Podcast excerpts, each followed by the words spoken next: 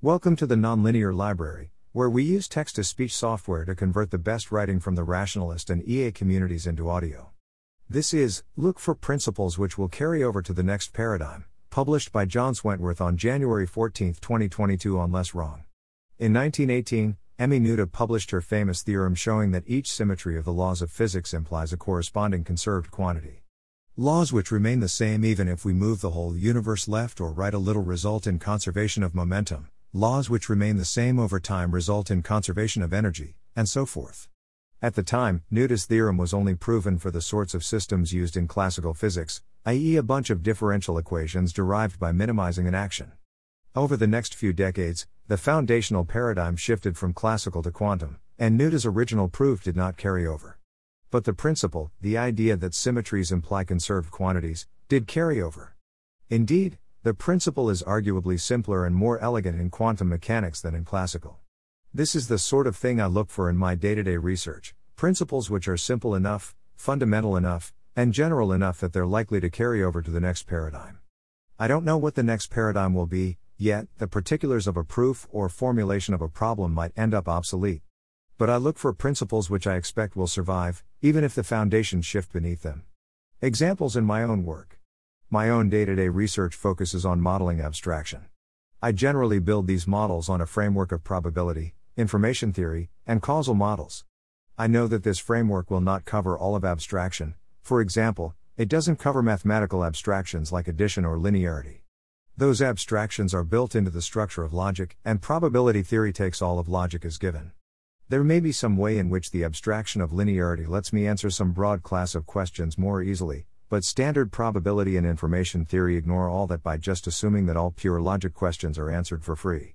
Yet I continue to use this probability information slash causality framework, rather than throwing it away and looking for something more general on which to build the theory.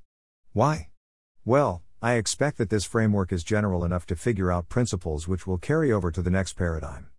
I can use this framework to talk about things like throwing away information while still accurately answering queries or information relevant far away or massively redundant information. I can show that various notions of abstraction end up equivalent. I can mathematically derive the surprising facts implied by various assumptions.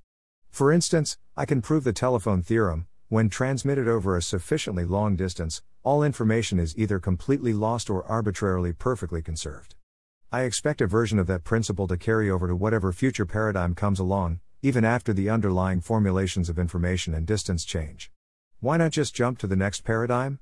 One obvious alternative to looking for such principles is to instead focus on the places where my current foundational framework falls short, and try to find the next foundational framework upfront. Jump right to the next paradigm, as quickly as possible. The main reason not to do that is that I don't think I have enough information yet to figure out what the next paradigm is. Noether's theorem and principles like it played a causal role in figuring out quantum mechanics. It was the simple, general principles of classical mechanics which provided constraints on our search for quantum mechanical laws. Without those guideposts, the search space of possible physical laws would have been too wide. Special relativity provides a particularly clear example here. Nobody would have figured it out without the principles of electrodynamics and Lorentz transformations to guide the way. Indeed, Einstein's contribution was just to put an interpretation on math which was basically there already. More generally, knowing a few places where the current framework fails is not enough to tell us what the next framework should be. I know that my current foundation for thinking about abstraction is too narrow, but the search space of possible replacements is still too wide. I want simple general principles, principles which capture the relevant parts which I do think I understand, in order to guide that search. So, in my day to day, I use the framework I have, but I look for the sort of principles which I expect to generalize to the next framework, and which can guide the search for that next framework. This leaves a question how do we know when it's time to make the jump to the next paradigm? As a rough model, we're trying to figure out the constraints which govern the world. Sometimes, the rate limiting step might be figuring out new constraints to limit our search. Sometimes, the rate limiting step might be abandoning, probably implicit, wrong constraints already in our models, like the assumption of Galilean relativity implicitly built into pre special relativity physics. When finding new constraints is the rate limiting step, it should feel like exploring a wide open space, like we're looking around and noticing patterns and finding simple ways to describe those patterns. When abandoning wrong constraints is the rate limiting step, it should feel like the space is too constrained, like different principles or examples come into conflict with each other. Why not just forget about the next paradigm? On the other end of the spectrum, some people argue for just working within the current paradigm and forgetting about the next one. This is a long term, short term trade off. In the short term, the current paradigm is usually the best we have. Building new frameworks takes time. So, if our goals are short term, like, say, a startup which needs to show growth in the next six months, then maybe we should just do what we can with what we have. There are definitely lots of places where this is the right move. On the other hand, I think long term is often much, much shorter than people realize. I worked in startups for about five years.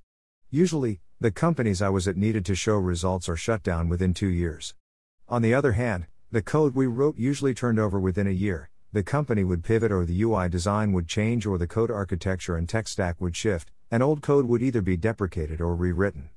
In that environment, building for the next paradigm meant figuring out principles which would leave us better off a year from now, when the current code had mostly turned over. For instance, knowledge about our users, often from A B tests, typically had lasting value. Sometimes, a smart library design would last. With a runway of two years and a turnover time of one year, the right move is to usually to spend that first year on things which will make us better off a year from now after everything has turned over. Not that we always did that, mind you, but it was the things which lasted through turnover which were consistently the most important in hindsight. And after five years of this, one can see the patterns in what kinds of things will last. AI research, and alignment research, in particular, is a place where the long term is much, much shorter than many people realize. Not in the sense that AGI is right around the corner, but in the sense that the next paradigm is less than five years away, not more than 20. Just within the past 10 years, we saw the initial deep learning boom with image classifiers, then a shift to image generators, with the associated shift to GAN architectures, and then the shift to transformers and language models. Even if you think that transformer based language models are the most probable path to AGI, there will still likely be major qualitative shifts along the way. If we're doing work which is narrowly adapted to the current paradigm, it's likely to be thrown out, and probably not even very far in the future. The work done by Chris Olah's team is a good example here. They did some really cool work on generative image nets. Then the shift to transformers came along, and they recently restarted from roughly square zero on transformer nets. Presumably some illegible skills transferred, but they mostly seem to be figuring things out from scratch, as far as I can tell. When the next shift comes, I expect they'll be back at roughly square zero again. My advice to someone like Chris Olah would be figure out the principles which seem likely to generalize. At a bare minimum, look for principles or tools which are useful for both image and text models, both CNNs and transformers. Those are the principles which are likely to still be relevant in five years. How can we recognize principles which will carry over? As an 80 20 solution, I think it's usually fine to trust your instincts on this one. The important step is just to actually ask yourself whether something will carry over. I can look at my own work and say, um, this specific notion of redundant information probably won't carry over, but some general notion of abstraction summarize massively redundant information probably will, and the principles I've derived from this model probably will. Similarly, I expect someone in 1920 could look at Noether's theorem and think, wow, even if the foundations of physics are totally overturned, I bet some version of this principle will survive. If you want a more legible answer than that, then my advice is to introspect on what information is driving your intuitions about what will or will not carry over. I intend to do that going forward, and will hopefully figure out some patterns. For now, simplicity and generality seem like the main factors. Thanks for listening. To help us out with the Nonlinear Library or to learn more, please visit nonlinear.org.